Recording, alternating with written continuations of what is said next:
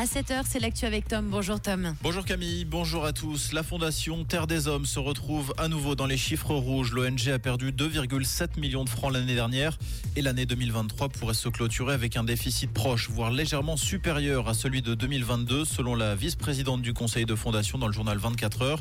La directrice entrée en fonction au début de l'année 2020 est sous le feu des critiques. Elle est accusée dans une lettre anonyme d'avoir détruit la culture de l'entreprise et démobilisé les troupes. Le Valais a perdu ce week-end une figure du mécénat culturel. Léonard Gianada s'est éteint à l'âge de 88 ans.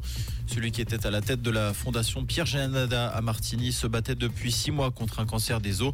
Il avait également dû être euh, hospitalisé suite à une blessure à la jambe au mois d'octobre après avoir été renversé par le président du FC Sion, Christian Constantin. Les embouteillages en passent d'atteindre des records cette année dans le tunnel du Gothard à la fin octobre.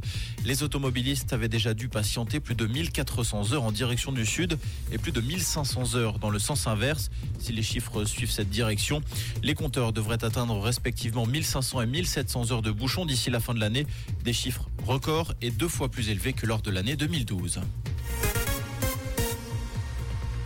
Dans l'actualité également, le nord de la bande de Gaza, de nouveau le théâtre de raids aériens et de tirs d'artillerie menés par Israël.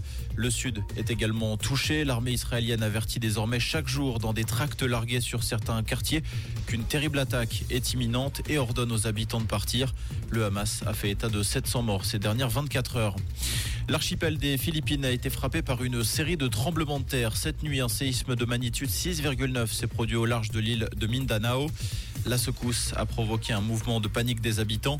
Cette dernière intervient après un séisme de magnitude 6,6 hier. Samedi, un premier tremblement de terre de magnitude 7,6 avait fait au moins deux morts et quatre blessés sur l'archipel. En ski alpin, Laragout Berami s'est emparé de la deuxième place du second géant de Mont-Tremblant hier. Dans des conditions dantesques au Canada, la Tessinoise a terminé à 33 centièmes de Federica Brignone. Laragout Berami conserve néanmoins son dossard rouge de leader de la discipline avant le prochain géant de Linz entre Noël et Nouvel An.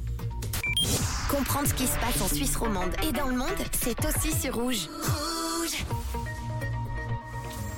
Côté ciel, ce lundi, on a encore des températures très froides, hein, comme ce week-end. Sortez bien couvert. On n'oublie pas les gants.